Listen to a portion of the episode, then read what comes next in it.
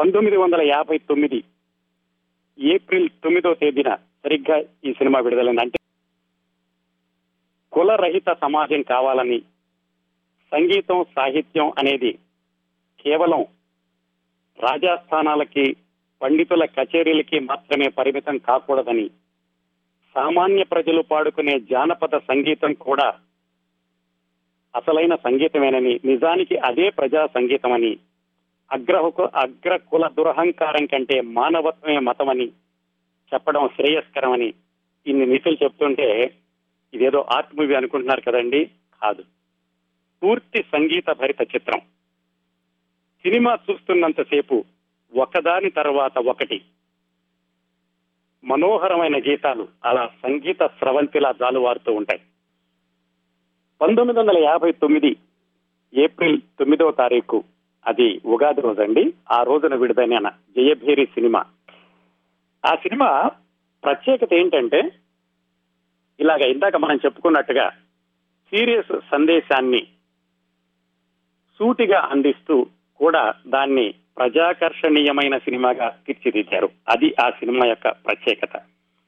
అలాగే అప్పటికే దేవదాసు మిస్సమ్మ లాంటి సినిమాల్లో మామూలు వేషాలు వేస్తున్న అక్కినేని నాగేశ్వరరావు గారిని దీంట్లో ఒక ప్రత్యేకమైనటువంటి పాత్రలో చూపించి ఒక సీరియస్ పాత్రలో చూపించి దాన్ని ఇంకా ప్రజాకర్షణీయంగా తీర్చిదిద్దారు దర్శకుడు పుల్లయ్య గారు.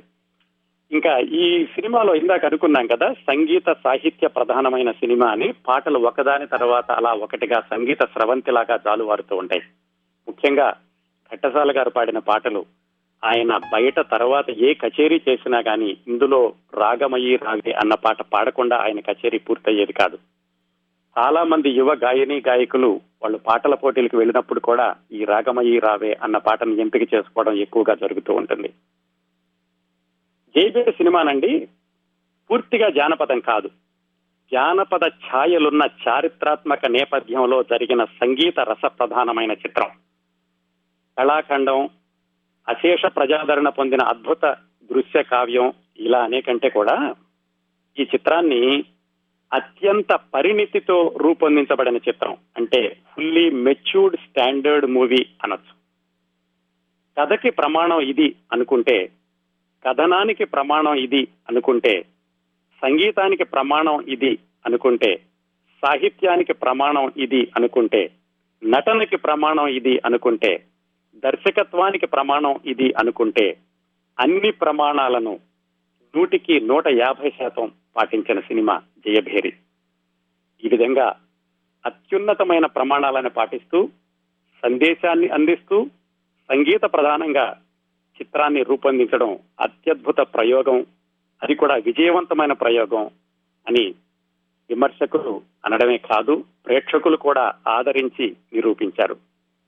ఈ సినిమా ఒకసారి మనం కథ గురించి మాట్లాడుకుంటే ఆ సందేశాన్ని దాంట్లో ఎలా మిళితం చేశారో తెలుస్తుంది. ఆ కథ గురించి మాట్లాడుకోబోయే ముందు ఒక పాట విందాం దీని నుంచి.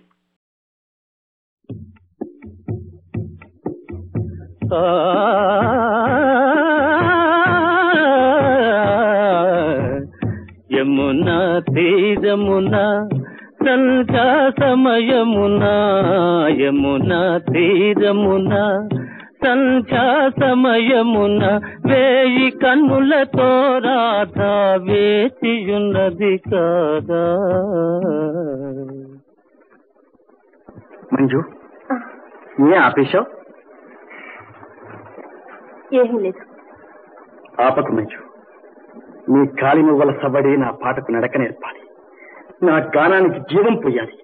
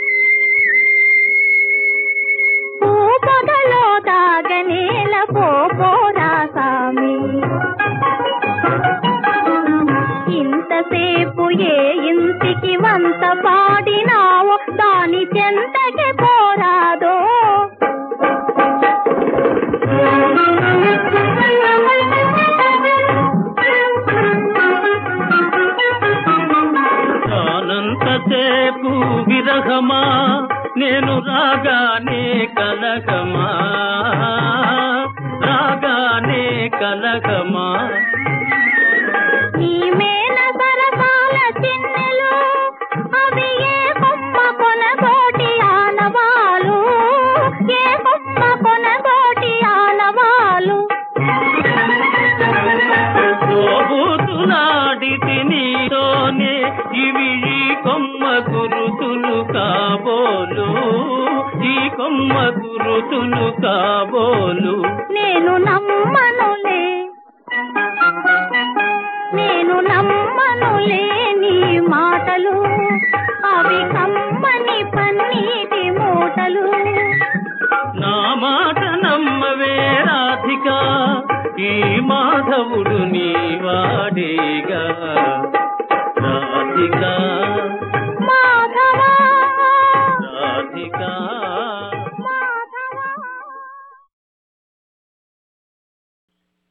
జయభేరి కథ విషయానికి వస్తే చాలా సీరియస్గా ఉన్నట్టుంటుంది.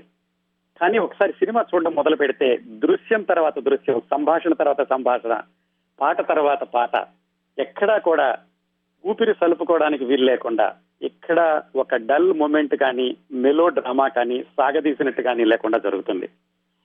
కథ ఏమిటంటేనండి సౌలభ్యం కోసం నేను సినిమాలో పేర్లు కాకుండా నటీనటుల పేర్లతో చెప్తాను కథని.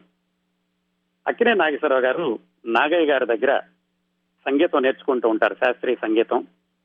నాగేశ్వరరావు గారు అన్నయ్య గుమ్మడి వదిన శాంతకుమారి. ఆయన శాస్త్రీయ సంగీతం నేర్చుకుంటూ ఆ ఊళ్ళో ఒకసారి వీధి భాగవతులు బచ్చన భాగవతులు అంటారు. వాళ్ళు వచ్చి ఏదో ఒక బయట కార్యక్రమం చేస్తుంటే ఆ కార్యక్రమానికి వెళతారు నాగేశ్వరరావు గారు. ఆయన అప్పటికే శాస్త్రీయ సంగీతంలో నిష్ణాతుడు. ఆ స్టేజి మీద జానకీదేవి అంజలీదేవి క్షమించాలి. అంజలీదేవి ఆ వీధి భాగవతుల దాంట్లో ఆవిడ పాట పాడుతూ పొడుపు కథ వేసి దాన్ని విప్పమని సవాల్ చేస్తుంది. అప్పటికే సంగీతంలో ఎంతో ప్రావీణ్యత ఉన్న నాగేశ్వరరావు గారు స్టేజ్ ఎక్కి అంజలీదేవి వేసిన పొడుపు కథకి సమాధానాలు చెప్తూ ఉంటారు. ఈ కార్యక్రమం ఇలా జరుగుతుంది. అది నాగయ్య గారికి తెలుస్తుంది. నాగేశ్వరరావు వెళ్ళి అలా వీధి భాగవతుల దగ్గర పాటలు పాడాడు అని. దానికి ఆయనకి చాలా కోపం వస్తుంది. ఆయన పిలిచి కోపడతారు ఈ సంగీతం అనేది కచేరీలకి ఆస్థానాలకే పరిమితం కావాలి కానీ నువ్వు అలా వెళ్ళి సంగీతాన్ని చాకిరేవులో పెట్టినట్టు చేశావని ఆయన వాదిస్తాడు. అయితే ఈ నాగేశ్వరరావు ఆయన పాత్ర పేరు దాంట్లో కాశీ ఆయన ఒప్పుకోడు. సంగీతం అనేది మనకి మాత్రమే పరిమితం అవ్వాల్సిన అవసరం లేదు. ప్రజల్లో ఉన్న సంగీతం కూడా సంగీతమే. మనం వెళ్ళి వాళ్ళతో పాడినా కానిలో తప్పు లేదు అని. అయితే నాగయ్య ఆయన చుట్టుపక్కల నుండి కుల పెద్దలు వీళ్ళందరూ కూడా ఈయన అక్కడికి వెళ్ళి వాళ్ళతో పాట పాడినందుకు ఆయన్ని బహిష్కరిస్తున్నాం అంటారు. అలాగే వాళ్ళ అన్నయ్య గుమ్మడి శాంతకుమారి వాళ్ళను కూడా మీకు బహిష్కారం విధిస్తున్నాము. ఇలా మీ తమ్ముడు వెళ్ళి వర్ణ సంకరం చేశాడు అక్కడికి వెళ్ళి పాటలు పాడి అంటారు.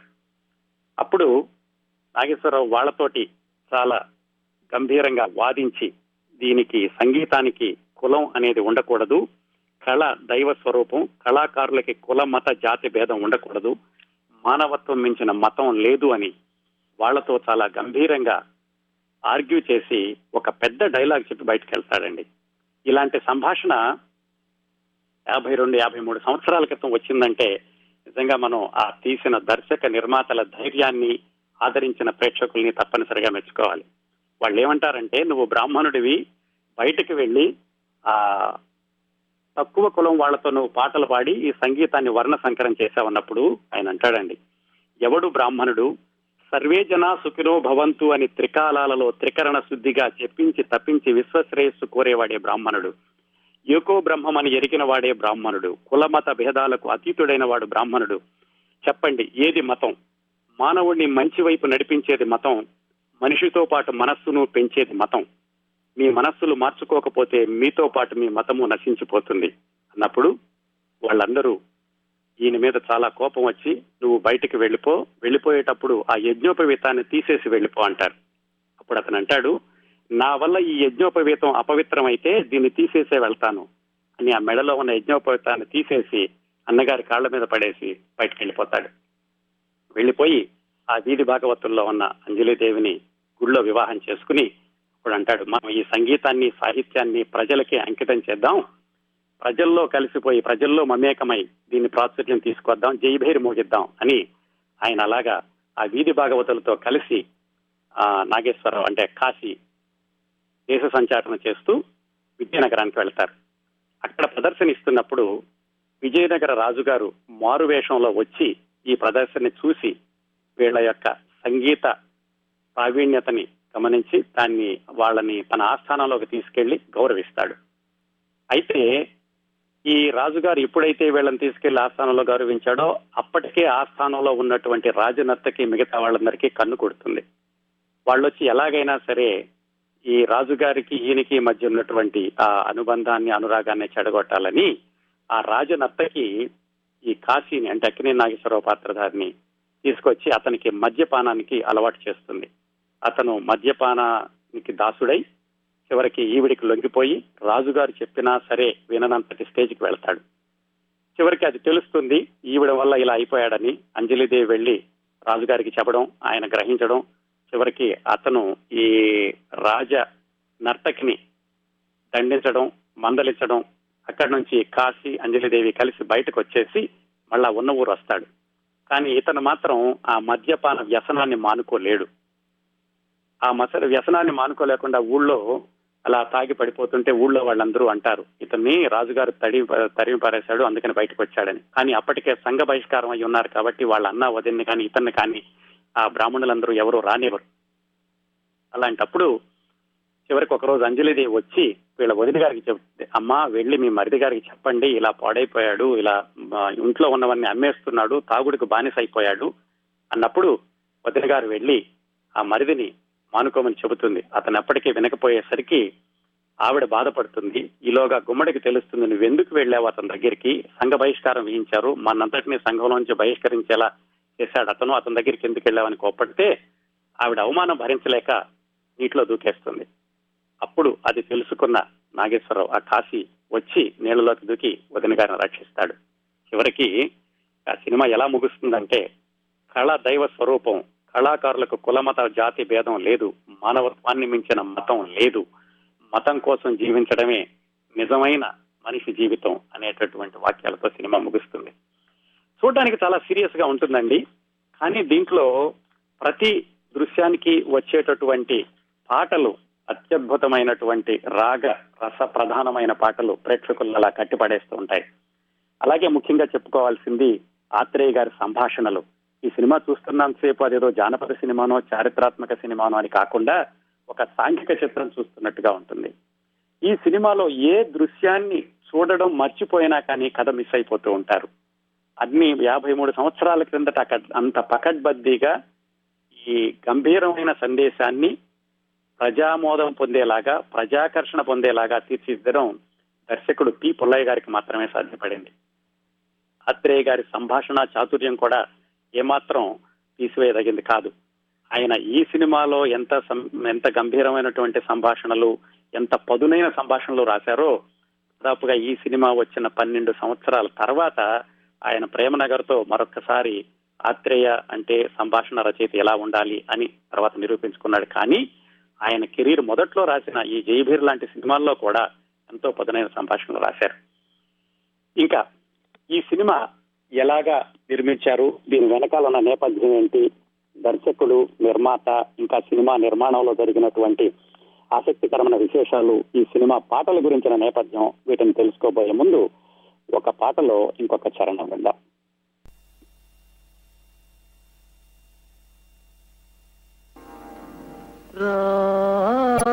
రాగమయీ రవి అను రావే గమయీ రావే అనురాగమయీ రావే రాగమయీ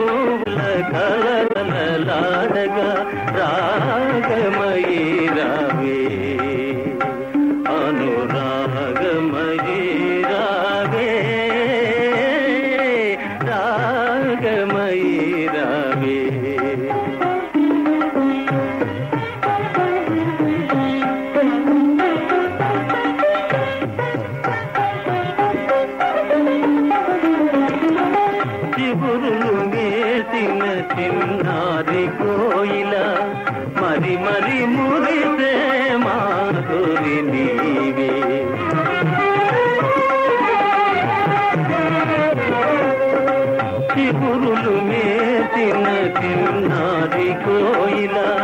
మరి మరి మురిసే మాధురి నీవే.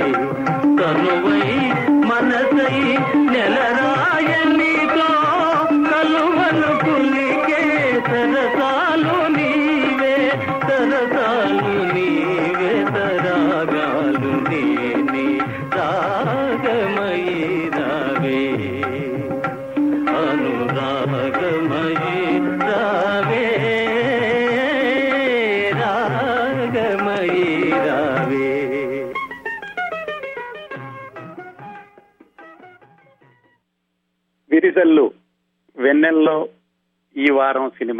విశేషాల్లో జయభేరి చిత్రం గురించినటువంటి కబుర్లు మాట్లాడుకుంటున్నాం. సినిమా కథ విన్నారు కదా? మళ్ళా ఒకసారి అలాగే సీరియస్ సందేశం అయినప్పటికీ ఎంతో ప్రజాకర్షణీయంగా రూపొందించారు ఈ సినిమాని. ఈ సినిమా నిర్మాణం నేపథ్యానికి వెళితేనండి తెలుగులో మొట్టమొదటి డబ్బింగ్ సినిమా ఏదంటే ఆహుతి. అది హిందీలో దాని మూలం ఏమిటంటే నీరా ఔర్ నందా అని ఆ సినిమాని తెలుగులో ఆహుతి అనే పేరుతో డబ్బింగ్ చేశారు. ఆహుతి సినిమా ప్రత్యేకత ఏమిటంటే ఆ సినిమాతోటే మహాకవి శ్రీశ్రీ సినిమా రచయితగా చిత్రరంగ ప్రవేశం చేశారు. ఆ సినిమా గురించి ఎందుకు మాట్లాడుకోవాల్సి వచ్చిందంటే ఆ సినిమా నిర్మాత వాసిరెడ్డి నారాయణరావు గారు. ఆయన ఆ సినిమాతోటి బాగా నష్టపోయారు. ఆయన మిత్రుడు ఒక ఆయన ప్రతిభా శాస్త్రి. అసలు పేరు ఏంటంటే తోపల్లె వెంకట సుందర శివరామ శాస్త్రి టీవీఎస్ శాస్త్రి అంటారు. ఆయన సినిమాలో ప్రతిభా శాస్త్రి కూడా అనేవాళ్ళు. ఎందుకంటే ప్రతిభా పిక్చర్స్ అనే చిత్ర నిర్మాణ సంస్థలో ఆయన ప్రొడక్షన్ వ్యవహారాలు చూస్తూ ఉండేవాడు. ప్రతిభా పిక్చర్స్ అంటే మళ్ళీ అక్కినేని నాగేశ్వరరావు గారు మొట్టమొదటిసారిగా హీరోగా నటించిన సీతారామ జననం తీసిన వాళ్ళు అన్నమాట ఆ ప్రతిభా శాస్త్రి గారు వాసిరెడ్డి నారాయణరావు గారు మిత్రులు. వాసిరెడ్డి నారాయణరావు గారి సినిమా తీసి నష్టపోయారు. వీళ్ళిద్దరికీ కామన్ ఫ్రెండ్ ఒక ఆయన ఉన్నారు. ఆయన పేరు నవయుగ శ్రీనివాసరావు గారు అంటారు కాట్రగడ్డ శ్రీనివాసరావు గారిని విజయవాడలో నవయుగ పంపిణీ సంస్థ అధి అధినేత అన్నమాట.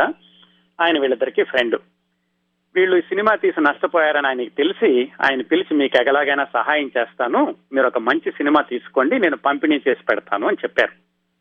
ఆ రోజుల్లో పంపిణీదారులదే పైచేయిగా ఉండేది. అంటే ఒక సినిమా మొదలు పెట్టాలి అంటే డిస్ట్రిబ్యూటర్ ఒప్పుకుని నేను మీ సినిమాని పంపిణీ చేస్తాను అన్న తర్వాతే సినిమా మొదలు పెట్టేవాళ్ళు. సినిమా నిర్మాణంలో కూడా పంపిణీదారుల హస్తం ఉంటూ ఉండేదన్నమాట. ఆ విధంగా కాట్రగడ్డ శ్రీనివాసరావు గారి దగ్గర నుంచి వీళ్ళకి హామీ వచ్చాక వీళ్ళిద్దరూ సినిమా తీద్దాం అనుకుని కొత్తగా ఒక ప్రొడక్షన్ హౌస్ పెట్టారు అదే శారదా ఫిలిమ్స్. ప్రతిభా శాస్త్రి గారికి ఎప్పటి నుంచో ఒక సంగీత రస ప్రధానమైన చిత్రం తీద్దాము అని ఉండేది. దానికి వాసిరెడ్డి నారాయణరావు గారు కూడా సరే అన్నారు.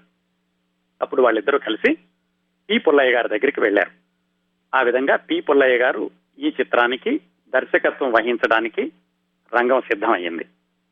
ఇంకా కథ విషయానికి వస్తే సంగీత రస ప్రధానమైన చిత్రం అనుకున్నప్పుడు టీవీ శాస్త్రి గారికి హిందీలో శాంతారాం గారు అప్పటికి పది సంవత్సరం దాదాపు పది సంవత్సరాల క్రితం అంటే పంతొమ్మిది వందల నలభై ఏడు నలభై ఎనిమిది ప్రాంతాల్లో శాంతారాం హిందీలో తీసిన ఒక సినిమా ఆయనకి తోచింది ఆ సినిమా పేరు లోక్ షాయర్ రామ్ జోషి అంటే ప్రజాకవి రామ్ జోషి అనే అర్థం వచ్చే సినిమా.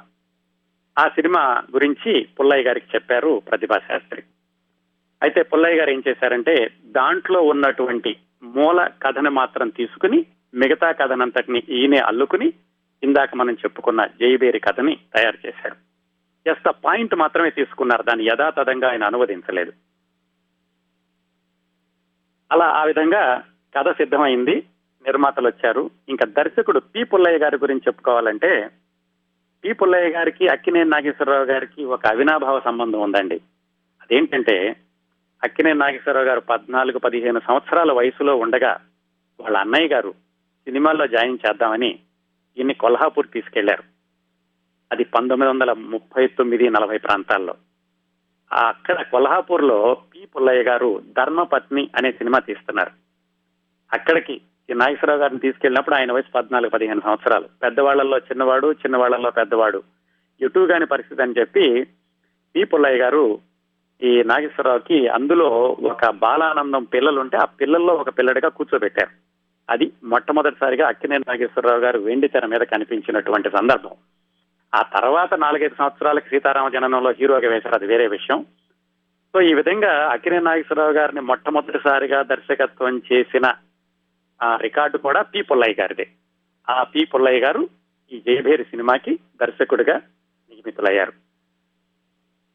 మాటల విషయానికి వచ్చేసరికి అప్పట్లో ప్రఖ్యాత కవి మాటలు పాటలు రాస్తున్న మల్లాది రామకృష్ణ శాస్త్రి గారు అనుకున్నారు. అయితే ఆత్రేయ గారు అప్పుడే కొత్తగా సినీ రంగ ప్రవేశం చేశారు. ఆయన మాటలు రాస్తాననేసరికి మల్లాది గారు కూడా చెప్పారు కొత్త కుర్రవాడికి అవకాశం ఇచ్చినట్టు ఉంటుంది. పైగా నాటక ర- రంగస్థల నాటకాల్లో చాలా అనుభవంతో వచ్చాడు ఈయన. అతను సంభాషణలు బాగా రాస్తాడు. అభ్యుదయ నాటకాలు కూడా రాశాడని చెప్పి మల్లాది రామకృష్ణ గారి శా- శాస్త్రి గారే చెప్పడంతో ఆత్రేయ గారిని ఈ సినిమాకి సంభాషణ రచయితగా ఎన్నుకున్నారు. అదండి. నిర్మాత దర్శకుడు మాటలు కథ సిద్ధమైనటువంటి వైనం. ఇంకా ఈ సినిమాలో ప్రత్యేకంగా మనం మాట్లాడుకోవాల్సింది చాలా విషయాలు చెప్పుకోవాల్సింది పాటల గురించి. ఆ విశేషాలకు వెళ్ళబోయే ముందు ఇంకొక పాటలో ఒక చరణం విందాం.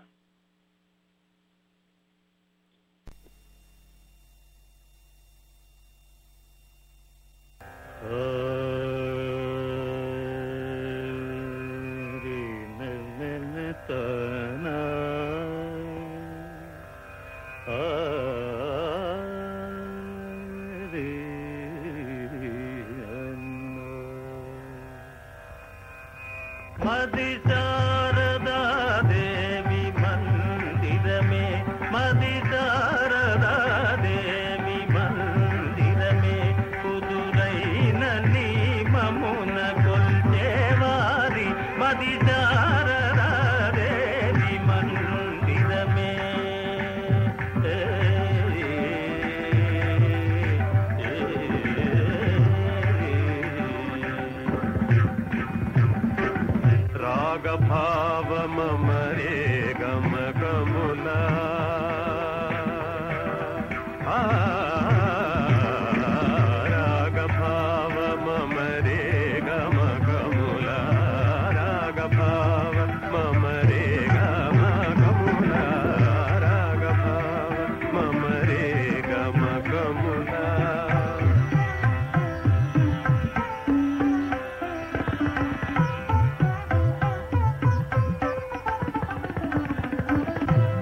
నాద సాధనలే దేవి పూజ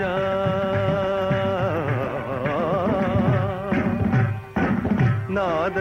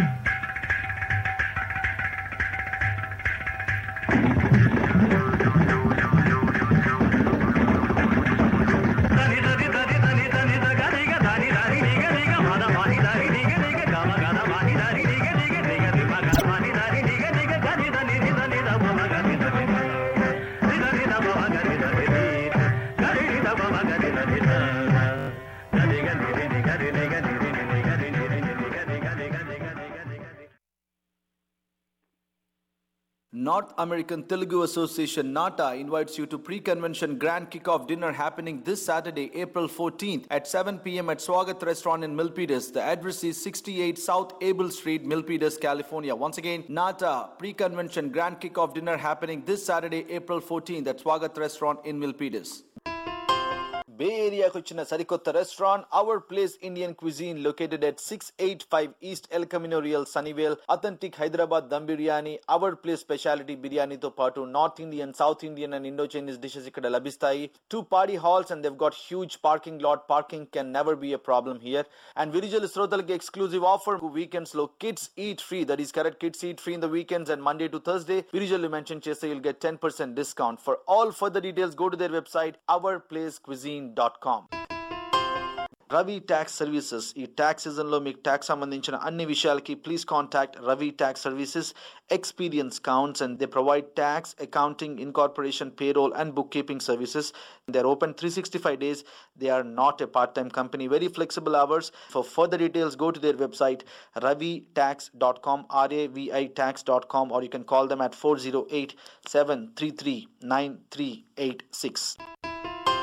408-733-9386 Chaat Bhavan located at 5355 Mauri Avenue, Fremont. Bhelpuri panipuri లాంటి ఎన్నో రుచికరమైన వెజిటబుల్ స్నాక్స్ తడ్కా దాల్ మలాయ్ పనీర్ లాంటి vegetable dishes yummy yummy parathas అలాగే chat Bhavan thalis chat Bhavan wraps and chana bhatura లాంటి ఎన్నో స్పెషల్స్ అండ్ విరిజల్లు మెన్షన్ చేస్తే మండే టు ఫ్రైడే లంచ్ టైంలో you'll get exclusively ten percent discount for further details call them at five one zero seven nine five one one zero zero or visit them or Chaat Bhavan dot com For all your dental needs, use Smile Dental. మన Telugu doctor Murthy Uppala గారు great news dentist specialize in kids is coming to both locations of you smile dental San Jose ఏరియాలో every second and fourth Saturday అలాగే Sunnyvale లొకేషన్లో every second and fourth Sundays ఆ dentist వస్తారు over four years of experience treating kids once again you smile డెంటల్లో kids treatment every second and fourth Saturday at San Jose location, అలాగే every second and fourth Sunday at Sunnyvale location. For all further details, visit their website usmiledental.com. Usmile Dental, చిరకాల నిలిచిపోయే చిరునవ్వు కోసం Peacock Restaurant, 7th location, now open at 12051 South Dianza Boulevard, Cupertino. That's 12051 South Dianza Boulevard, Cupertino. For all further details, please visit peacockrestaurants.com. సాఫ్ట్వేర్లో training ఇచ్చి మంచి జాబ్లో place చేసే company ఏదైనా ఉందా? స్టూడెంట్ నుంచి ఓపీటీ స్టేటస్ కొచ్చి టూ మంత్స్ అయ్యింది. ఇంకా జాబ్ రాలేదు. కెరియర్ చేంజ్ కోసం జాబ్ మారాలి. ఎలాగా? అన్నింటికి ఒకటే answer. Scopus consulting. Last three ఇయర్స్లో hundred percent H one B approvals పొందిన Scopus consulting. Is an E verified company They provide expert training in software QA and testing, SharePoint, Cisco networking, Java, Android, SAP, and many other IT courses. Green card processing and project placement assistants కూడా అందిస్తారు Call 408-400-0102 or visit them at www.scopusgroup.com. That's S-C-O-P-U-S group.com.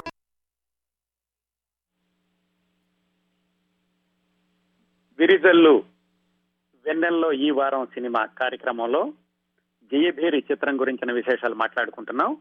సందర్భం చెప్పాను కదా పంతొమ్మిది వందల యాభై తొమ్మిది April తొమ్మిది అంటే నిన్నటికి సరిగ్గా యాభై రెండు యాభై మూడు సంవత్సరాలు అయిందండి ఆ సందర్భంలో ఈ చిత్ర విశేషాలు మాట్లాడుకుంటున్నాం.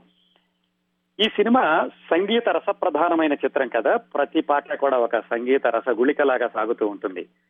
ఈ చిత్రానికి సంగీత దర్శకుడు ఎవరు అని చర్చకు వచ్చినప్పుడు పి పుల్లయ్య గారికి వేరే వాళ్ళు ఎవరో ఆయన దృష్టిలో ఉన్నారట. కానీ ప్రతిభా శాస్త్రి గారు మాత్రం పెండియాల నాగేశ్వరరావు గారిని పెట్టుకుందామని చెప్పారు. పెండియాల నాగేశ్వరరావు గారు మళ్ళీ అక్కినే నాగేశ్వరరావు గారికి సహాధ్యాయి. వీళ్ళిద్దరూ సినిమాల్లోకి రాకముందు అక్కినే నాగేశ్వరరావు గారు గుడివాడ దగ్గర నాటకాలు వేస్తుంటే ఆ నాటకాలకి పెండియాల నాగేశ్వరరావు గారు వెనకాల మ్యూజిక్ వేస్తూ ఉండేవాళ్ళు. ఆ విధంగా వాళ్ళకి పరిచయం ఉంది. అది పక్కన పెట్టి ప్రతిభా శాస్త్రి గారికి మంచి ఫ్రెండ్ పెండియాల నాగేశ్వరరావు గారు. ఆయన సజెస్ట్ చేశారు. పెంగ్యాల నాగేశ్వరరావు గారిని మ్యూజిక్ డైరెక్టర్గా పెట్టుకుందామంటే పుల్లయ్య గారు ముందుగా ఆయన కొంచెం విముఖత చూపించారట. కాకపోతే ఒకటి రెండు పాటలు ఆయన వరసలు సమకూర్చాక అవి విని పుల్లయ్య గారు చాలా ఇంప్రెస్ అయ్యి ఆ పెండియాల నాగేశ్వరరావు గారిని సంగీత దర్శకుడిగా కొనసాగించడమే కాకుండా ఆయన తర్వాత తీసిన వెంకటేశ్వర మహత్యం సినిమా కూడా పెండియాల నాగేశ్వరరావు గారిని సంగీత దర్శకుడిగా కొనసాగించారు. ఇంకా ఈ సినిమాలో పాటలు ఒక్కొక్క పాట ఇందాక విన్నారు. ఇంకా కొన్ని చాలా పాటలు ఉన్నాయి మనం వినిపించలేకపోతుంది సమయాభావం దృష్ట్యాను. మొత్తాను స- సినిమా మొత్తానికి ఈ సంగీతమే వెన్నెముకలాగా నిలిచింది. అలాగే ఘంటసాల గారు కూడాను. ఆయన ఎక్కడికి వెళ్ళినా కానీ ఏ కచేరీకి వెళ్ళినా రాగమయ్యి రావే అన్న పాట పాడకుండా కచేరీ ముగించేవాళ్ళు కాదు. సాహిత్యం విషయంలో కూడా ఈ పాటలన్నీ రాసింది మల్లాది రామకృష్ణ శాస్త్రి గారు ఆరుద్ర గారు శ్రీశ్రీ కొసరాజు నారపరెడ్డి వీళ్ళందరూ పాటలు రాశారు. ప్రతిభా శాస్త్రి గారికి ఒక ముచ్చట ఉండేదటండి. అదేంటంటే అక్కినే నాగేశ్వరరావు గారు అంజలిదేవి వీళ్ళతోటి రాధాకృష్ణుల వేషం వేయించాలని. అందుకని దానికోసం ఒక దృశ్యాన్ని సృష్టించి ఒక సన్నివేశాన్ని క్రియేట్ చేసి రాబోయి రాస విహారి యమునా తీరమున అనే పాట రాయించారు. అయితే పుల్లయ్య గారికి ఎందుకో ఆ పల్లవి నచ్చలేదట. ఆయన ఆరుద్ర గారిని పిలిచి నువ్వు పల్లవి మార్చేసి ఇది ఎందుకో నాకు నచ్చలేదంటే కాదుకూడదని అందరూ కలిసి పుల్లయ్య గారిని ఒప్పించి అది బాగుంటుంది అని చెప్పి దాన్ని అక్కినే నాగేశ్వరరావు అంజలిదేవి రాధ కృష్ణులుగా నటించాక దాని మీద పిక్చరైజ్ చేశారు. ఆ పాట కూడా చాలా ప్రజాదరణ పొందింది. ఇంకో పాట ఉంటుండండి దీనిలో. చివర్లో నందుని చరితము వినుమా అని ఒక పాట ఉంటుంది. దాని సన్నివేశం ఏమిటంటే ఈ కాశీ పాత్రధారి అక్కినే నాగేశ్వరరావు మద్యపానానికి బానిసై మళ్ళా ఊరికి వచ్చేసి అక్కడ తాగి ఎక్కడ పడితే అక్కడ పడిపోతూ ఉంటాడు. ఒకసారి అలాగే తాగిన మైకంలో గుళ్ళోకి వెడతాడు. ఆ గుళ్ళో ఏం జరుగుతూ ఉంటుందంటే హరికథ జరుగుతూ ఉంటుంది. ఒక తక్కువ కులం అతను గుళ్ళోకి రావడానికి ప్రయత్నిస్తూ ఉంటే ఆ హరికథ చెప్పి ఆయన మిగతా వాళ్ళు కలిసి నువ్వు తక్కువ కులం వాడివి ఈ గుళ్ళోకి రాకూడదు అని వాళ్ళు అంటూ ఉంటారు. అదే సమయంలో ఈ తాగుబోతైనటువంటి కాశీ అక్కడికి వెళ్ళి అతను మైక్ తీసుకుని అతను పాట పాడతాడు. నందుని చరితము వినమా అని. అంటే నందుడు అనేటటువంటి చరిత్ర చెబుతూ ఇలా అధమ కులస్తుడు కూడా దేవాలయంలోకి రావడం ఎలా సాధ్యమైంది ఏమిటి అనేది చెప్తూ ఆయన ఒక పాట పాడతాడు. అది చక్కటి సందర్భం అండి. ఆ రోజుల్లో ఇలా తక్కువ కులం వాళ్ళు దేవాలయంలోకి రావాలి రావచ్చు అని సపోర్ట్ చేస్తూ ఒక దృశ్యాన్ని పెట్టడం దాన్ని ఒక తాగుబోతుతోటి పాడించడం అనేది చాలా సాహసం. అయినప్పటికీ ఆ సన్నివేశం సందర్భం చక్కగా అమిరేసరికి చూసేవాళ్ళకు కూడా అది కరెక్ట్గా కథలో ఒక భాగంలాగా వెళ్ళిపోయింది. ఇంకా ఈ పాట రాసే విషయం వచ్చేసరికి దీన్ని రాసింది శ్రీశ్రీ గారు. శ్రీశ్రీ గారు విప్లవ కవి అన్న విషయం అందరికీ తెలుసు కదా. ఈ పాటలు అన్నీ అయిపోయినాయి. అప్పటికి వచ్చేసరికి శ్రీశ్రీ గారి దగ్గరికి వచ్చి ఈ పాట రాయమంటే ఆయన అన్నట మిగతా పాటలన్నీ రాయించేసుకుని చివరికి నా దగ్గరికి దేవుడి పాట రాయిస్తున్నావా? అని చెప్పేసి. అయితే ఈ పాటలో ఇంకో ప్రత్యేకత ఏమిటంటే ఈ సినిమా విడుదలయ్యాక రాష్ట్ర ప్రభుత్వం ఈ ఒక్క పాటని తీసుకుని దాన్ని సిక్స్టీన్ ఎంఎం లో ప్రింట్ తీసి అప్పట్లో సినిమా థర్టీ ఫైవ్ ఎంఎం కాకుండా సిక్స్టీన్ ఎంఎం చిన్న ప్రొజెక్టర్లు ఉండేవి ఏదైనా ఊళ్ళోకి వెళ్ళి వెయ్యాలంటే. ఈ ఒక్క పాటను మాత్రం తీసుకుని సిక్స్టీన్ ఎంఎం ప్రింట్ తీసి కుల నిర్మూలన అనేటటువంటి ఒక కార్యక్రమంలో ఈ పాటను చూపిస్తూ వాళ్ళు ఊరు ఊరు తీసుకెళ్ళారు. ఎవరు? గవర్నమెంట్ వాళ్ళు. ఆ విధంగా రాష్ట్ర ప్రభుత్వం ఒక కమర్షియల్ సినిమాలో నుంచి ఒక పాటను తీసుకుని తన ప్రచారానికి ఉపయోగించుకోవడం అనేది బహుశా ఈ చిత్రంతోనే జరిగింది అని చెప్తూ ఉంటారు. అలాగే దీంట్లో రసిక రాజ తగువారము కామ అని ఇంకో పాట ఉంటుందండి. అది అఫ్ కోర్స్ అన్ని శాస్త్రీయ సంగీతంతో సం- శాస్త్రీయ సంగీతం పునాదుల మీద వీటిని రాగాలు కూర్చునివే. ఆ పాట పాడడానికి ముందుగా నూకల చిన సత్యనారాయణ గారిని అనుకున్నారట. అయితే అందరూ నిర్మాతలు నాగేశ్వరరావు గారు వీళ్ళందరూ చర్చించుకుని అవసరమైతే ఘంటసాల గారు కూడా బాగానే పడతారని ఘంటసాల గారితో పాడించడం ఆయన దాదాపుగా పది రోజుల పాటు కొన్ని డజన్ల సార్లు ఈ పాటని అభ్యాసం చేసి ఆ పాట పాడడం జరిగింది. ఇంకోటి ఏంటంటేనండి ఈ సినిమా తీసేటప్పుడు దీనికి సమాంతరంగా తమిళ్ వర్షన్ కూడా తీశారు. ఇదే సినిమాని తమిళ వర్షన్లో కూడా తీశారు. ఎందుకంటే ఆ రోజుల్లో తెలుగు యాక్టర్లు అందరూ తమిళ ప్రేక్షకులకు కూడా బాగా పరిచయం ఉంటూ ఉండేవాళ్ళు. ఆ తమిళంలో ఈ రసికరాజ తగువారము కామ అన్నదానికి ఈక్వలెంట్ పాటను పాడింది సీర్కాళి గోవిందరాజన్ ఆయన ఆ తమిళ సినిమాలో సింగిల్ టేక్లో ఆ పాట పాడి అందరినీ ఆశ్చర్యపరిచారట. ఈ చిట్ట చివరిలో ఈ సినిమా చిట్ట చివరిలో క్లైమాక్స్లో ఒక పాట ఉంటుంది. దైవము నీవేనా అని ఆ పాట పాడింది తమిళ్ గాయకుడు టిఎం సౌందరరాజన్. అది ఎలా జరిగిందంటే ఆ పాట రికార్డింగ్ వచ్చేసరికి ఘంటసాల గారికి ఏదో ఆరోగ్యం బాగాలేదట. సరే ప్రతిభా శాస్త్రి గారు ఈ ప్రొడక్షన్ వ్యవహారాలని చూస్తూ సరిగ్గా ఆ సమయానికి అటుగా వచ్చిన టిఎం సౌందరరాజన్ ఒక పాట ఉంది పాడతావని అడిగి ఆయనతో పాడించారు. ఆ విధంగా ఘంటసాల కాకుండా టిఎం సౌందరరాజన్ పాడడం జరిగింది. అయితే ఆ సినిమాలో సందర్భం ఏమిటంటే వదిన గారు నీళ్ళలో దూకితే ఆ వదిన గారిని రక్షించడానికి కాశీ పాత్రధారి నీళ్ళలో దూకి వదిన గారు రక్షించి అప్పుడు దేవుణ్ణి పిలుస్తూ పాట పాడతాడు. అందరూ అనుకున్నారట ఓహో ఈయన నీళ్ళల్లో దూకి బయటకు వచ్చాడు కాబట్టి గొంతులో మార్పు ఉండాలి కాబట్టి సౌందరరాజంతో పాటించారు అని అందరూ దాన్ని ఆ విధంగా అన్వయించుకున్నారట. అది జరిగింది ఒకటైతే వీళ్ళు అన్వయించుకున్నది ఒక ఆ విధంగా ప్రేక్షకులందరూ దాన్ని చూశారు. ఇందులోనండి ఇంకో పాట ఉంటుంది. నీదాన నన్నదిరా నిన్నే నమ్మిన చిన్నదిరా అని ఒక పాట ఉంటుంది. కానీ అది సినిమాలో ఉండదు రికార్డులో మాత్రం ఉంటుంది. దానికి ఏమైందంటే ఆ పాట సన్నివేశం ఈ కాశీ పాత్రధారి ఆ మద్యానికి బానిసై ఆ రాజనర్తకి వలలో చిక్కి ఆవిడతో తాగి పాడే పాట తాగి పాడే పాట. అయితే అది సెన్సార్కి వెళ్ళేసరికి ఇలా తాగుడు పాటలు అనౌన్స్ అలౌ చేయము దీంట్లోనూ అని చెప్పి సెన్సారు అధికారుల అభ్యంతరం చెప్పడంతో ఆ పాటను సినిమాలో నుంచి తొలగించడం జరిగింది. కాకపోతే రికార్డుల్లో మాత్రం ఉంటుంది. ఇవండి పాటలకు సంబంధించినటువంటి కొన్ని విశేషాలు. ఇంకా ఈ సినిమా విడుదల అది సాధించిన విజయం మరికొన్ని ఆసక్తికరమైన విషయాలు తెలుసుకోబోయే ముందు ఇంకో పాటలో ఒక చరణం విందాం.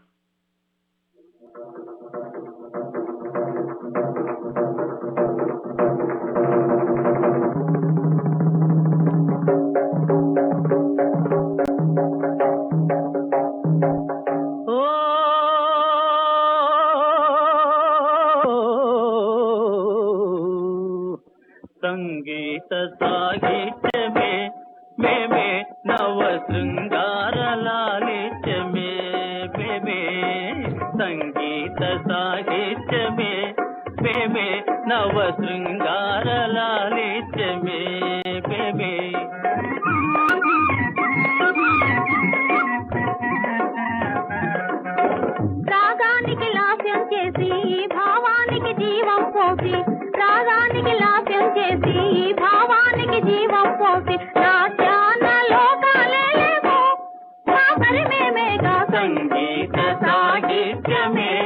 మేమే నవ శృంగార లాలిత్యమే మేమే.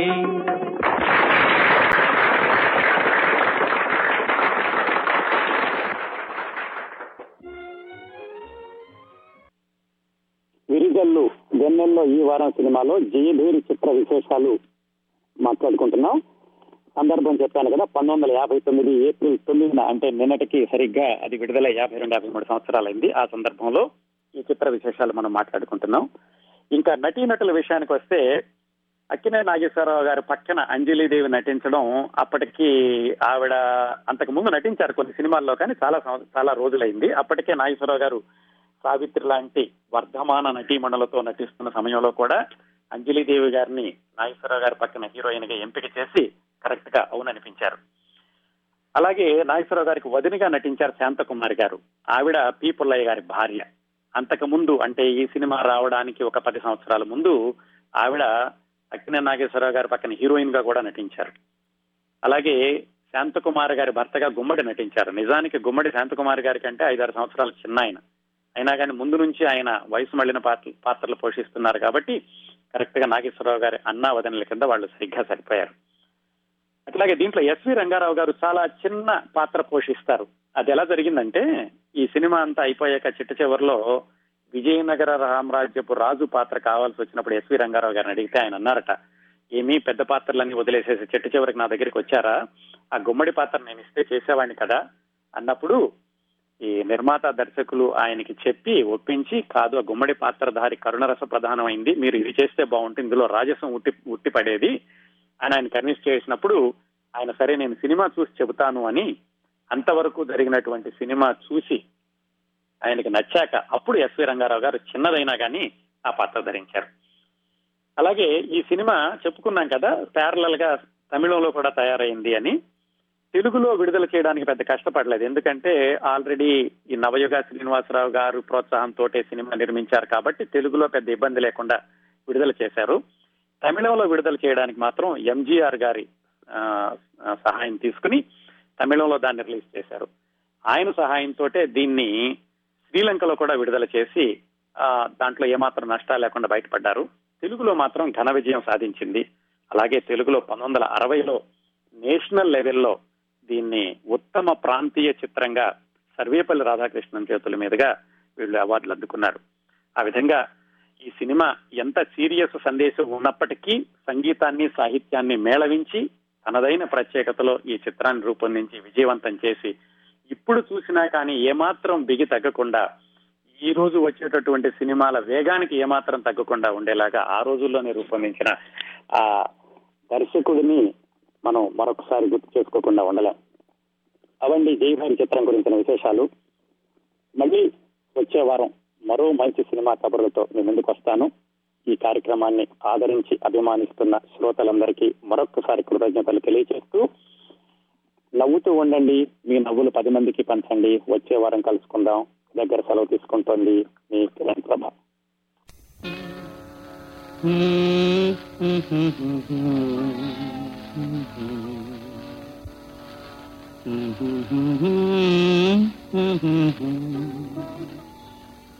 నీదానన్నదిరా నిన్నే నమ్మిన చిన్నదిరా.